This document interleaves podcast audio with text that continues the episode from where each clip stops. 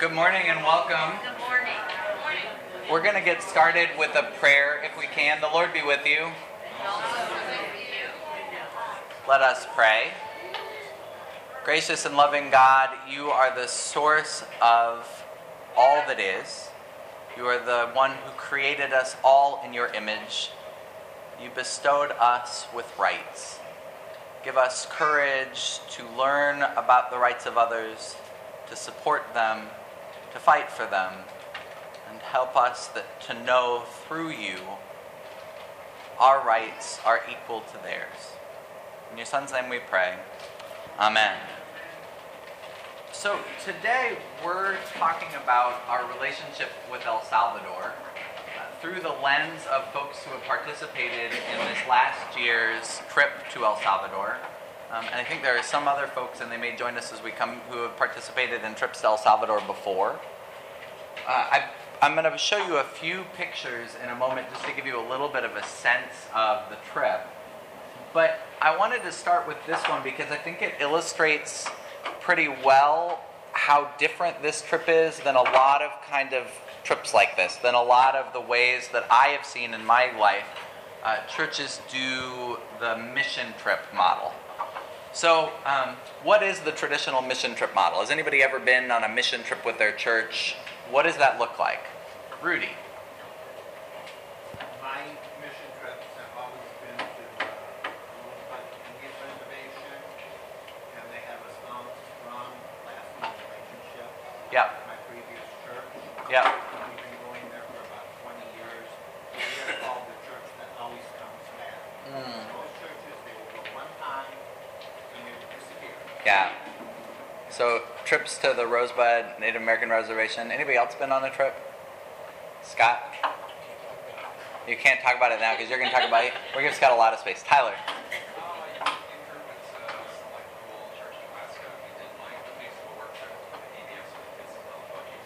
So, what did you do with your work project?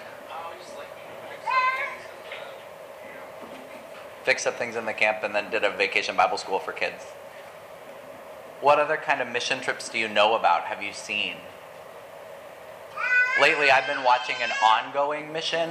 Uh, for the, it, it might be just their schedule, but right now there are two Latter Day Saints missionaries who walk by my office window every every weekday um, as they make their way from somewhere on this side of Del Mar to somewhere on this side of Del Mar. I always wave at them. I keep waiting for them to come knock on my door, but I'm not really anticipating that's going to happen. But we know that kind of mission, right? We, we know the, the kind of folks that get sent out to preach their vision of what the gospel looks like to try to convert folks. Um, what other kind of mission trips do you have you heard about, Allison? Well, there's, was the health mission. Yep, health missions. And so I haven't been able to go, but I participated in gathering medical supplies. That's what really important trips. Yep, yep. Lisa. I've had students that have gone on missions for disaster relief, you know, to clean up after a hurricane or something. Yeah, disaster relief. Did we send our? I'm, am I making that up? Did we send our youth group down after Katrina? Yeah. Yep. And then don't you, um, some of us are, um, Oh, after the tornadoes, Joplin. Yeah. Kevin. So I grew up in Spring, capital of Oklahoma. Yep. And people would come in all the time and say like, God hates you. Hmm. You know,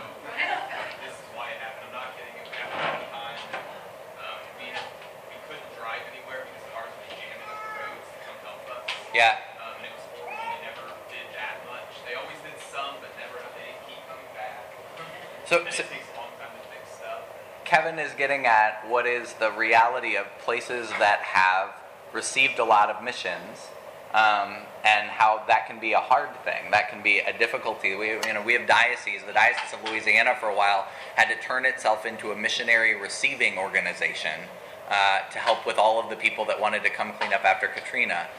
And and that impetus is not bad, but our partners at Cristosal have asked a question I think really intentionally about why is it that people take trips? Why are we doing this? Why are we inviting people down? And they've come up with a different paradigm. Cristosal does not invite you to come down and paint anything or build anything or dig a well. That's not part of what Cristosal does. Uh, and Cristosal also doesn't keep a group of North Americans, if they come down, you don't get to have your own little bus um, and your own little experience. When you come down, you're partnered, your, your group is doubled. And the fees to go on the Cristosal trip pay for um, scholarships for folks that need them from Salvadoran communities. And everyone goes through a training conference together. And so we spent a lot of time um, doing what is known in Spanish as uh, un, unas dinámicas, dynamics, or, or um, we did a lot of workshops, a lot of activities. Um, Ellis, can you explain what's going on here? So, um, you may be able to uh, read at the top of the, this um, piece of butcher paper, it says El Reino de Colores, which is the, the kingdom of the colors. And we were given a scenario. Um, all, there were a number of different groups. We were all, all broken up. And so, myself and, um, sorry, I have. Grace. Yeah, I Yeah. apologize. I, someone climbing over my, my foot right there, Grace. Um, um, and we, and then we had um, Mario, and um, who is sort of just cut off. You can see his head. Um, uh, a woman who I, I am also embarrassed to me. I, I don't um, remember her name. She was in the from the community we were based in, and help me out here. Uh, I don't remember. I'm not remembering his name either. Okay. Salvadoran participants. Salvadoran participants. So we were given a, a scenario, and we were trying to like build a human rights-based solution to that scenario. And this one was there was a king, and we told everyone that you had to wear blue. And so we had developed a, a st- fairy tale story to sort of switch the paradigm, you know, change how the, the situation to represent everyone in that sort of like that would be everyone would have a voice. So this is sort of our, our story um, thing like that. Um, and so we could sort of workshopped it out and then presented it. So this gets at the way that Cristosal approaches things that's different for a church-based organization. Cristosal used to be a development organization um, from the Anglican Diocese of El Salvador. They used to build, with Episcopal Relief and Development, villages for folks that had been um, displaced by earthquakes or hurricanes. They used to dig wells. Um, I used to go to El Salvador with Cristosal, and I helped build a bridge and dig a well. And about five years ago, they changed their paradigm. And now, Cristosal doesn't do projects like that. Uh, Cristosal goes into communities and organizes with them and tries to get the people to a place where they feel confident that if they need a well, they go and petition their government. They go and petition the water utility. They work to build a structure so that that well is supported by infrastructure um, in an ongoing way. And so that it's not something that was brought down from North America or Europe and, and given to the people, but something that the people work together to fight for. Um, and so we learned a lot about this human rights paradigm. Uh, we also talked about, and, and I'll talk a little bit about, um, Polly Rihos is not here yet, but uh, Polly from our congregation um, was sent by Holy Communion and the Institute of Public Health at Washington University um, as one of the presenters for the conference. And a lot of what Polly was looking at, and our particular frame this time, because this was our second trip, we did a sort of 2.0. And we were looking at ways in which human rights and public health approaches uh, could come up with different outcomes in cities um, that have similar levels of gun violence. We hear in the news, how many of you have heard a story about how violent El Salvador is, or read a story about how violent El Salvador is? The thing that is crazy is as we were getting ready for this trip last year, um, a list of the uh, 100 most violent cities in the world um, by, by per capita gun deaths was released. Um, anybody know what number San Salvador was? St. Louis was a. So St. Louis was not first. El Salvador was, or San Salvador was, it was 15. San Salvador was 15. No, it's all right. And know what St. Louis was? 13. So, um, you know, it's, it's an, I, when people worry about going down to San Salvador, I would say, well, statistically, you're actually safer in San Salvador than you are in St. Louis. So, so let's go. Um, but it, it we have two societies where our current solutions are not solving things. And so we went and we learned together and we talked about violence. Uh, the other thing I want to say about this community, and then I'm going to um, sort of do an, uh, a quick pass through of our slideshow and then an interview of our participants. This community I preached about a little bit um, in Holy Week this year. Uh, this is a community called La Selva um, outside of the inner ring of San Salvador. And we went to La Selva, we, we spent a whole day in La Selva two years ago on our trip in 2017. Between the two trips in 2018, uh, there was a, a little boy um, who had severe developmental differences um, who was killed by the police. And the police um, took photos of him afterwards with a gun uh, which everyone in the community knows that this little kid didn't have. It wouldn't have been safe for him to have access to. Um, they're, they're 100% sure the police put a gun in his hands after they killed him. Uh, and it's a narrative about a child who was cared for and loved by a community who was killed by police action. And the police are telling one story, and the community is telling another story, and the community is now working to sue the police department in the Salvadoran court with Cristosal's help. And so there are pretty strong resonances um, between some of the narratives that go on in our neighborhoods and what was going on in this, narr- in this neighborhood. So it's one thing that, as partners with Cristosal, we're trying to figure out how we might continue a relationship with Cristosal, but specifically with La Selva through Cristosal. Um, what could we learn together? How could we act together? um, on questions that affect us both.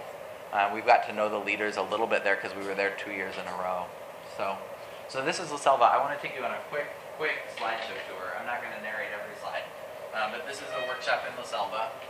Uh, this is the food at the lake by La Selva. It's by the second biggest volcanic lake in the country, and it was really, really good fish. That's us there. More of La Selva. This is another community we went to. This is a um, it's a, sort of an alternative um, program, sort of alternatives to violence program, uh, art workshop for kids built out in a rural community about an hour and a half outside of San Salvador. Unfortunately, they've been really limited in their ability to continue the program um, because anywhere people affiliated or connected to gangs might congregate, the police have really put the crackdown. And so that includes nonprofits that are alternatives to violence uh, the gang members don't feel safe going there, and so the program has gotten really limited. But it was a beautiful place to come and listen to what they have done and what organizations have done, um, and we are up there. This is the chapel at the University of Central America, the UCA. This is um, the chapel that remembers Monsignor Romero and the site of the Jesuit martyrs.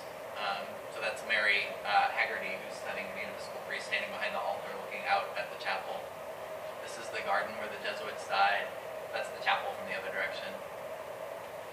There's Polly presenting on our behalf um, as part of the um, gun violence workshop that we did. Uh, that was a really cute puppy. uh, this is another um, sort of art-based intervention started by a Roman Catholic nun um, in a town called Suchitoto, which was really, really lovely. It actually is a very active. They've, they've been able to avoid some of the things that the other place wasn't able to. Um, beautiful convent.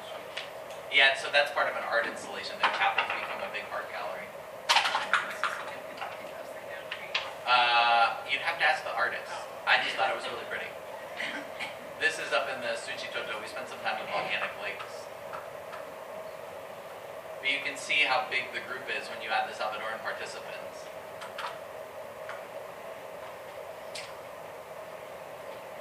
This is the church. It's sort of almost a cathedral in Suchitoto. I just really like the floor. I checked into it. We couldn't afford a floor like that for our church. um, we get to go visit the sites related to the martyrdoms of the Jesuits and Oscar Romero. These are actually Oscar Romero's glasses. Uh, this is more volcanic lake. They're not in the best order because it's a shared album. This was fun. This was a kids' um, climate march in San Salvador that we sort of drove through on our way out to one of the workshops but it was neat to see the youth organizing.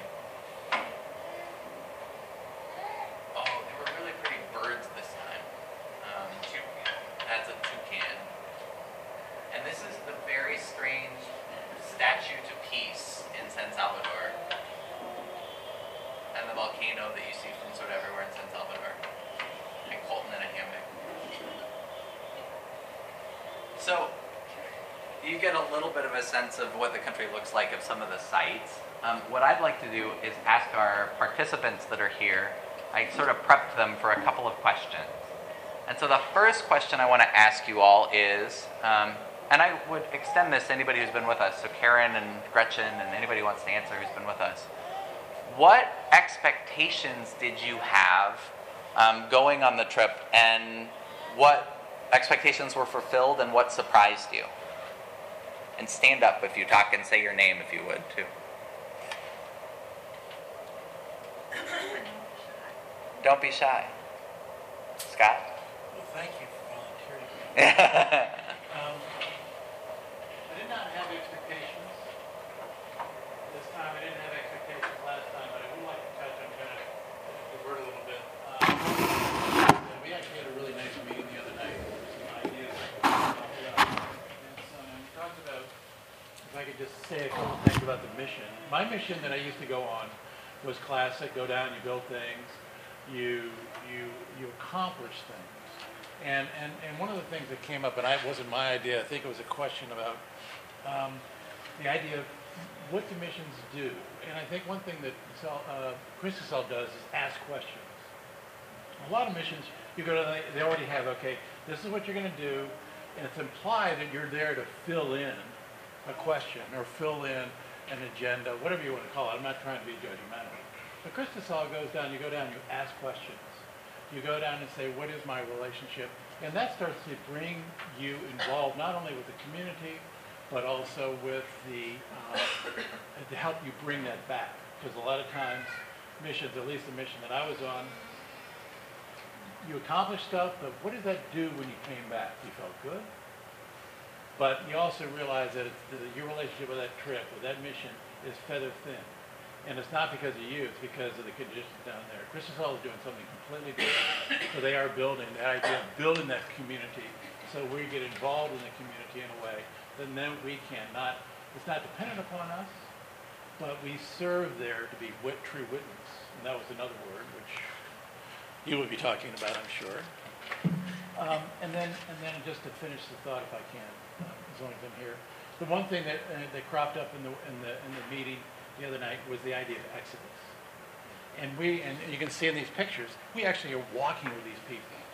We're walking through them on a daily basis. So a week later, we are really with them as a group in a way that, it never had happened that when I was in the. Never happened. And so, but then the idea occurred to us, uh, occurred to me the other night, you know, we're really witnessing an exodus. These people are, are in exodus from El Salvador. I mean, we're living, you know, it's sort of like you're living exodus in some ways, or at least experiencing that. And so you have a choice either you can you can walk with them, you can step over them, you can ignore them, but it's a problem. Historically, a problem we helped create, obviously, but it's also a problem where we can live out our faith in a way that's so different than just being part of any kind of a build mission. This is a live mission. This is a relationship mission. So th- those are the two things. I didn't ask, answer your question. I'm so sorry, but you know me, and I don't do that. that. Um, so I'm on my phone because I am representing multiple people. Um, we took along three Rockwell students as part of our group. Um, two of them were seniors last spring, and so Colton is in grad school at, at Emory now, and Ava is with the Episcopal Service Corps in Boston, and Annie is abroad in France. So none of them are here this morning, but I have text messages from a couple of them with some of these answers. Um, and something Ava said surprised her was the community that we were able to form with the other people in the class, despite language barriers for some of us. She said that's the first thing that comes to mind when I think about that experience. The fact that we were coming from different places, but we were all coming to the same place to share our experiences and to learn. The balance of sharing and teaching and learning and witnessing was different for all of us, of course.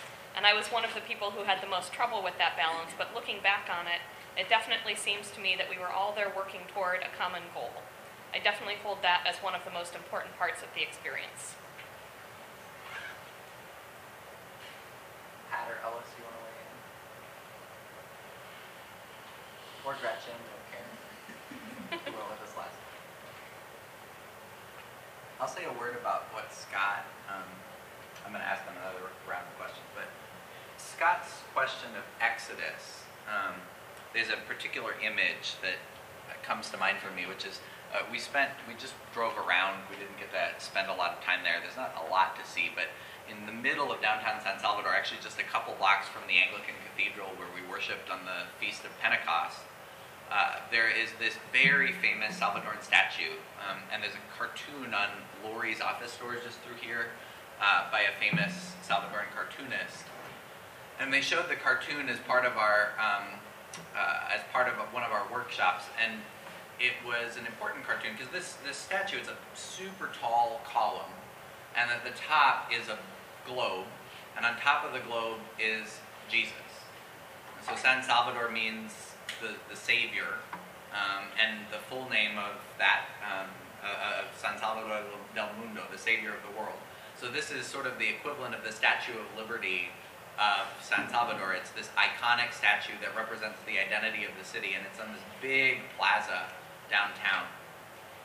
And it's the place at which it's a big, it's the big plaza at which a number of the caravans that have left El Salvador have met uh, folks have announced that, you know, at such and such a time, on such and such a day, we're all going to gather there and we're going to start walking up through Guatemala, up through Mexico to make our way to the U.S. border. And so that sense of an exodus, um, to have that leaving from such an iconic place.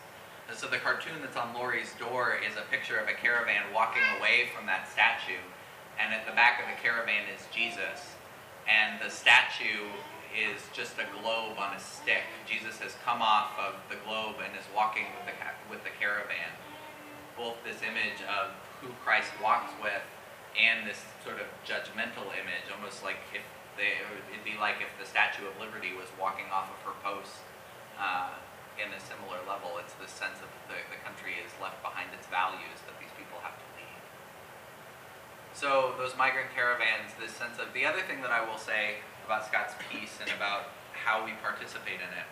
So Cristosal, um, the biggest piece of work that they do in terms of people who are employed.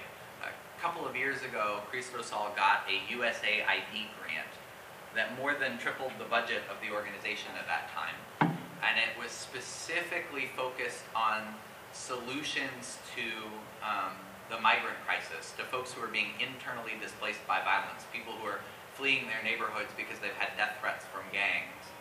So Cristosal has been doing direct support uh, in helping people escape, move into safe houses, uh, but also helping those people develop their case, come before um, the court, uh, find ways to advocate for themselves and join communities. It's a, it's a community organizing based solution that is not designed to keep people permanently dependent on a nonprofit, but is designed to help them relocate, rebuild, and become their own advocates.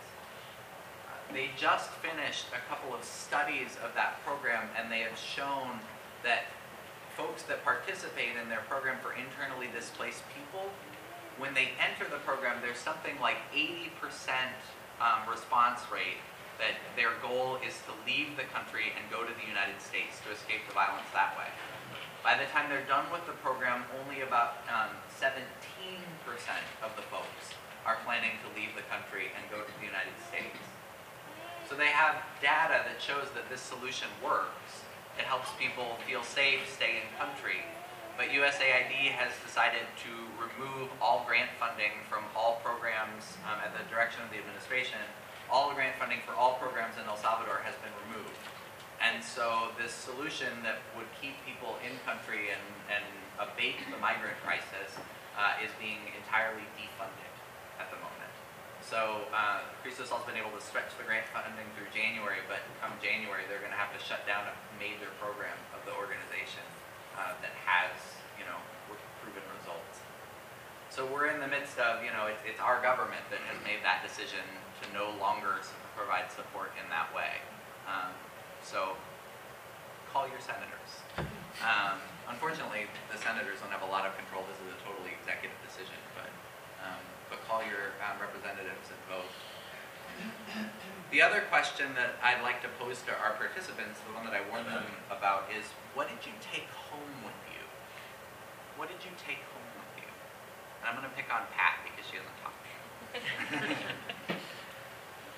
Um, Well, I don't know. I think that's a hard question to answer, even after reflecting on it. It was, uh, took home the witnessing of some things we read about in the news all the time. So to me, it took home a reality of what is hard sometimes to imagine or to, you know, it's always faceless people we read about. And so I took home, as Mike was talking about, I, I found just looking at that statue very moving to think, this is the spot, you know, because we've all read in the papers, oh, these caravans, these terrible caravans of rapists and killers, and here's where they, they congregate, they begin their journey under statue of Christ, which, um, I, I don't know, and, and to um, witness the personal stories. We saw several pictures of Mario, someone in our group that all of us talk with, and I think we're moved by his stories of uh, growing up, being in a gang, being in prison, wanting to get out of the gang, but you can't get out of the gang because then they'll kill you. And but the police think that you're still in a gang, and so you and your whole family are targets. And how you navigate, you know, trying to get between that. So it was just really seeing these personal stories of people and how they're affected by the violence and by the unwelcoming of, of other places in the world. Um, that was important to me.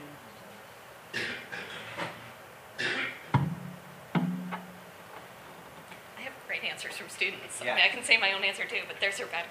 Um, uh, so both of them uh, really um, had a lot to say about the questions that they were bringing back.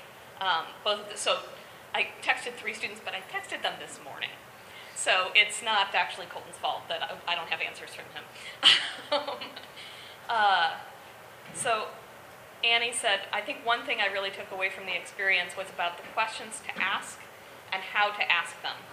Since I've gotten back, I've spent a lot of time thinking about the relationship between faith and responses to violence slash faith-based organizing. This was something I knew I was interested in going into this trip, but the dual nature of the trip being a seminar and pilgrimage raised a lot of questions for me and helped me see new connections and room for overlap between the two. Something that I noticed specifically while we were there was that there was a natural tendency toward our Salvadoran group members bringing their stories to us. At the beginning, I got the impression that I was there to learn from them rather than working on these issues together and working on them from our shared and separate perspectives. Uh, I think it was something I, I noticed us actively working to navigate, but however, I think that this ultimately led to very intentional conversation about in what ways realities were similar into the, in the two contexts and where they diverged, since we spent a significant amount of time sharing our stories to try to offer our perspectives in meaningful ways while we were part of site visits and were very present in their context. And Ava um, said, I've taken to heart a lot of the things we learned about civil war and systemic violence, which of course are deeply relevant in our own lives. And I hope I can continue to keep asking those questions about power and about who benefits from violence. The site visits, too, were difficult and powerful, and though both places were dealing with their own traumas and setbacks, being able to talk to the people there gave me a lot of hope about the power of community in the face of systemic violence. I was also challenged by my own assumptions about my role in the world, was profoundly disturbed by images and stories of violence and cruelty, and had some really difficult conversations that forced me to clarify to myself and others what exactly I was feeling. I also got to practice a new language. I formed deeper bonds with friends and strangers, and while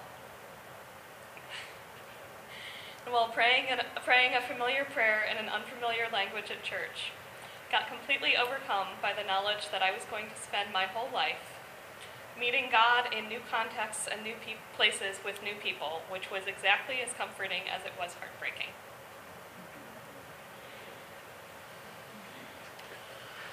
Scott. Um, I can't match that. It's beautiful. Um, but what I will say one thing if I can't. When I came back first time was came, I um, I had I had doubts. I, that's, what is this relationship gonna look like? Because once again, I, I resort to, of course, my past and a diff- such a different mission. This time I came back with less doubts and a lot more hope. And, and because it is a difficult, it's not even a mission, it's a difficult relationship to really categorize. And it's hard to evangelize something like that. It's easy to talk about, you know, we did this, we did this, but what do we do when we walk with people? What? You did what? I mean, but what happens is that I think that creates this idea of a relationship that really can be, um, in the most positive way, infectious, in the most positive way, can be really evangelistic. And so that's what I brought back. Um, and also with the idea of having, broadening the base with the, with the college students there, uh, people like Mary and these others. Um, this is something that I think that we can grow with in a way that is so profound, and so different than other missions. So that's what I came back with. A lot of hope, less doubts and a lot of hope. So It's still a challenge though. I'd like to pitch it to the table now. Um, I'd like to have you all talk among yourselves. Here's some questions. So what about this kind of trip makes it different from other mission trips you have heard uh, from churches? What about this relationship is different from other international relationships you have heard from, from faith communities? What do you make of the similarities and differences we have discussed between St. Louis and San Salvador? What questions would you bring to our two cities? And what would it mean to bring a human rights frame to St. Louis? How is asking about human rights a question of faith?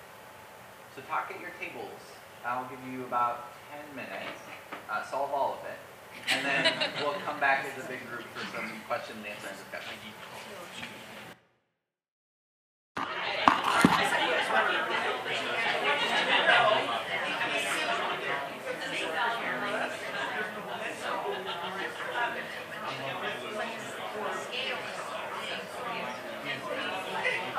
So I'm going to ask us to come back together as a big group. Right, that would be nice, right.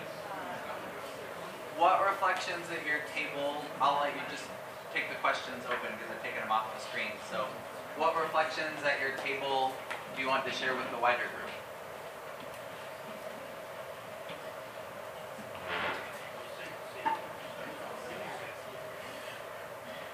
Kevin had a, a, a- I think, a very interesting point uh, that, I think he was quoting Paul, that cer- certain people have certain gifts, prophecy, Yeah. understanding, whatever. And some people have the gift of just going down and working with their hands. Yeah. And there's nothing wrong with that, and, and yet I feel a little critical.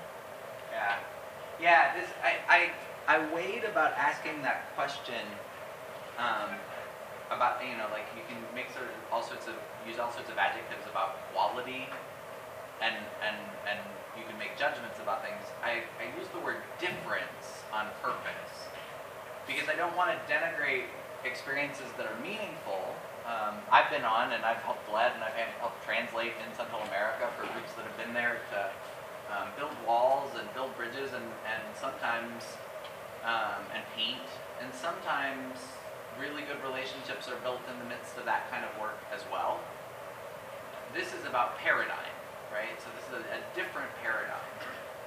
So that's not to devalue other experiences. It's just it's a different paradigm. Other thoughts and reflections? Brian was getting nominated at this table. So in our table, we talked about a couple things, including that um, Lisa pointed out that given the similarities between the two cities, you might not have to travel back to, uh, to Central America to face the same problems or to solve the same type of issues. There, we don't, wouldn't have to go very far to deal with the same things. We also talked about how there's programs both here in uh, Cristosal and those also started up in St. Louis of uh, working with people coming out of troubled communities to go back in and be uh, intermediaries to resolve conflict before it gets to violent um, situations and trying to use the people that are on the ground there now to, to be the resolvers and to kind of go around cycles of uh, violence that can happen. And then finally, uh, as part of Cristosal's work, they were talking about moving people even within the country to other um, parts of the country just to get them out of the immediate harm that they're in, and that seems to make a huge difference. I haven't heard a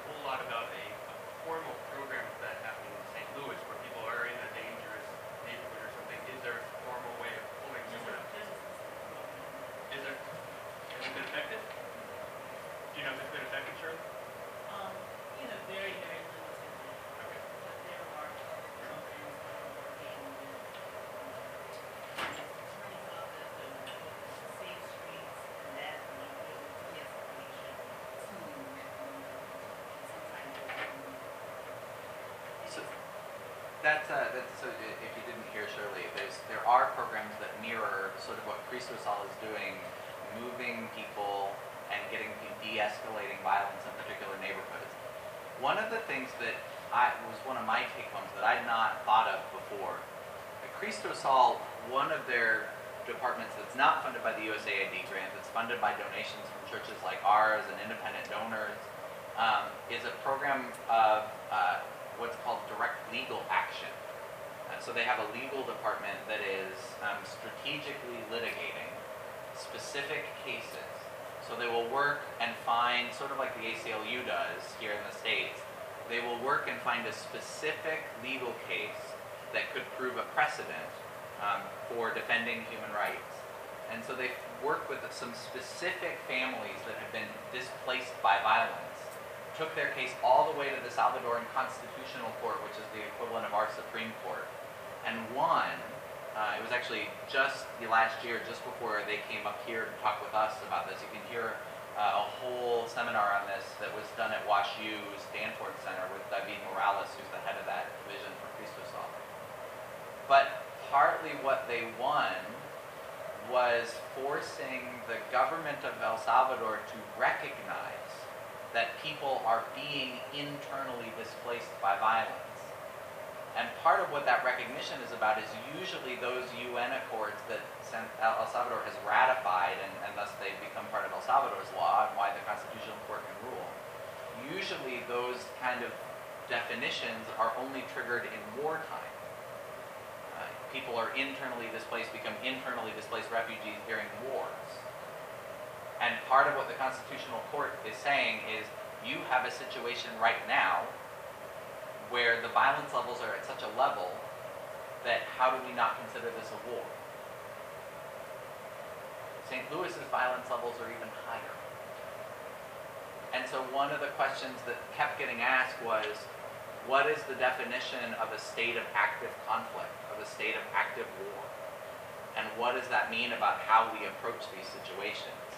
Uh, one of the things, they, one of the questions that gets asked regularly of these kind of trips, I heard it in the background of some of um, these comments, was why would you spend all that money to get on a plane and go to another country when this is happening in your backyard? one of the reasons is that you get a different perspective on what's going on in your own backyard by seeing the same things happening in a different country where a different set of assumptions and a different set of economic situations are going on. The other thing that's kind of amazing is it is um, cheaper and faster to get to San Salvador from St. Louis, and it's closer by miles than it is to get to Seattle. So this is not like sub-Saharan Africa and 15 hours away. Uh, it takes about total flying time about four hours to get to San Salvador. Um, once you're in Houston, it's it's like less than an hour flight. So um, it's our backyard in some way. Lisa? You just brought up a thought, so could we consider students who have felt the need to go to a different school, could we consider them to be internally displaced and that their human rights are being violated? This, this, this brings up a whole, you know, when, Like when we, Normandy and, you know, how they, yeah, when we talk about human rights, so, um, and part of that, and, and if you're getting interested in this, um, one of the best resources that we have about Cristosal's work right now done down at the Danforth Center when we brought Noah and David here last year. It was about a year ago this next month. Um, they did a beautiful video of the whole event that night. You can find it on the Danforth Center's YouTube page. I'll put it up on our page. You can find it on our webpage as well um, if you go to the El Salvador section. But one of the things that they talk about, and, and it was sort of an aha moment, there's a local activist whose name I'm not going to come up with right now. You can see her face. Um, Deidre.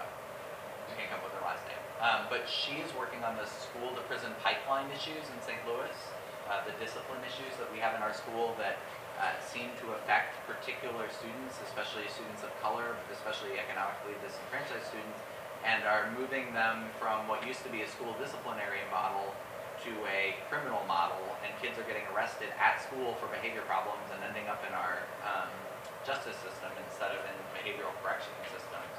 So they're trying to break what they call the school to prison pipeline. She was part of the panel that talked after and, and responded to um, Noah and David. And one of the things she was saying is you know, in St. Louis and, and in the United States, we often talk about civil rights. It's a very different thing to frame this from the question of human rights. You know, it, it puts it in this international frame, it puts it in the context of all sorts of other things that are going on in our world, and it makes us ask the questions like, do we really have our stuff together here in St. Louis or in this country as much as we like to tell ourselves we do? Uh, or are there human rights violations going on in our schools, in our streets? Uh, Scott? Well, there was that one very telling experience when we were leaving this town, uh, and there was a, there was a monument for these, uh, it's called the seventeen, right? Uh, tree, somebody asked, what's this about? It was about, and you might have seen it in the news, um, women, the young women who were arrested for having abortions. But not abortions, spontaneous abortions. In other words, it's what it's, it's negligent hom- homicide, homicide. Yeah, If you have an abort, if you even have a spontaneous abortion. So they were getting, in some of those, um, were getting sentenced up to twenty-five years. They just had a case that they she was released. And it was a victory. I'm not sure. if this is Where is. So in El Salvador, El Salvador is a, is a very Catholic country, um, and it has some of the strictest abortion laws in the whole hemisphere. Uh, one of the things to know is that in Spanish, there's not a word for miscarriage. Um, the, the, the word is aborto espontáneo. So it's, it's that your, your pregnancy was ended spontaneously.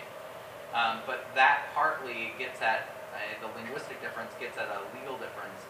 Um, one of the stories we heard on our last trip, uh, one of, so the, the folks that accompany us aren't just random Salvadorans. They're tend to be local community organizers in their community or social workers and lawyers that work with other nonprofits that are around Cristosal. So last time we were accompanied by a women's legal advocacy group. There are several participants from women's legal advocacy group that actually worked with some of these women that have been arrested and incarcerated for miscarriages. Uh, and the way that they, they um, proved that these women had had an abortion or had attempted their own abortion instead of having a miscarriage uh, involved um, floating the dead infant in a bucket of water. And if the child floated, then it must have taken a breath, so it must have been uh, a miscarriage. And if it didn't, then it must have been an abortion. And that's why they ended up incarcerated. So there's a monument in Suchitoto to these women that have been incarcerated, and there was a woman who was just released. And she was actually, her doctor is the one that turned her in to the. Yeah. And, um, so the other, the, the, the- to complete that, we were down there when this whole thing was happening around Alabama, and this sort of circulated, this news, so there was this, this great, there was a resonance of it. And really, and the, and the other thing too was the idea that they're labeling, um, the gang members as terrorists. Yep. So, in other words, there, you right in there, you're caught in somatic warfare. You can't even get out of it because you're a labeled a terrorist, and everybody who's associated with you. So- not, you know, it's, we're not, hey, what is it, what are our rights, you know, what are, what are, what's gonna happen? Sandra? I just want to say, sort of taking off on that is your use of the term war. Yeah. I think that's, that puts an increase on reciprocal violence, which is what we have here. Police fighting, it's a war between the police and the, in these areas. And that, using the term war, I think, escalates it. Yeah, well, it's interesting because it, it, there was just a piece on NPR yesterday about when is it war and when is it not. Um, I caught while I was driving, and it, it, it's something that has gotten really muddy.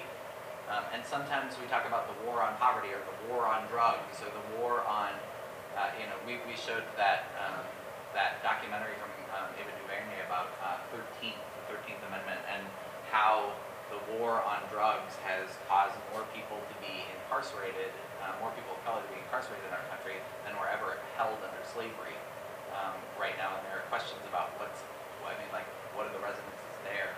But that question about are we in war and what framework applies is one that seems to be more open and more problematic than it has ever been.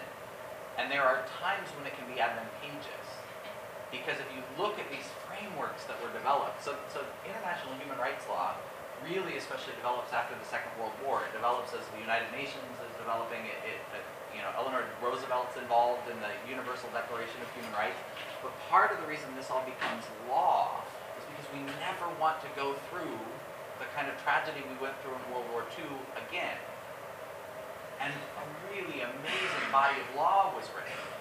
And the question is, how seriously do we take our commitment to human rights? Um, how seriously do we take that commitment? Is it a part of our faith? Is it a part of how we advocate? We gotta leave it there.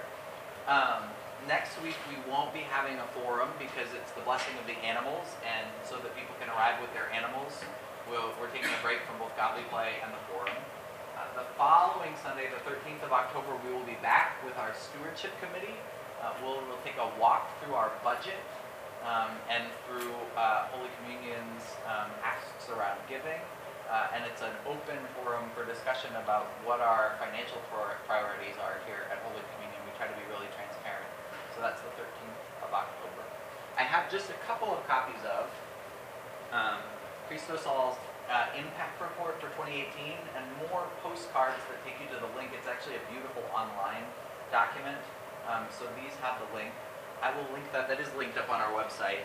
Um, I will post uh, between the services. I got to do it right now. But um, Holly Rehos, who was with us, uh, wrote an incredible piece for the blog at the Public Health Institute at WashU, uh, and I really commend that to you uh, as well. And I'll, I'll put that right up on our Facebook page. Um, just when done talking. Will you all help me thank the folks who? Oh, Karen, I'm going to let you. Do you have a? Grace took that picture. Yeah. Great last question. Will you help me thank the folks who represented us in El? Thank you all so much.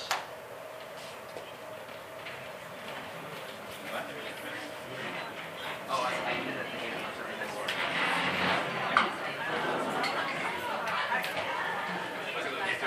No, I was like, man, you can tell Ava was an Englishman. I can picture her crafting that little smile on her cheeks. There are. It felt literary for sure. It's an Argon laws, but they're almost impossible to enforce.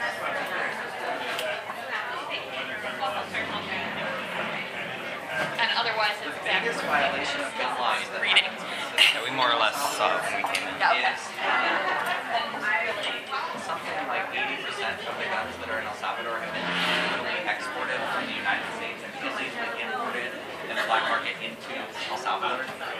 So, um, yeah, some of it's a question of it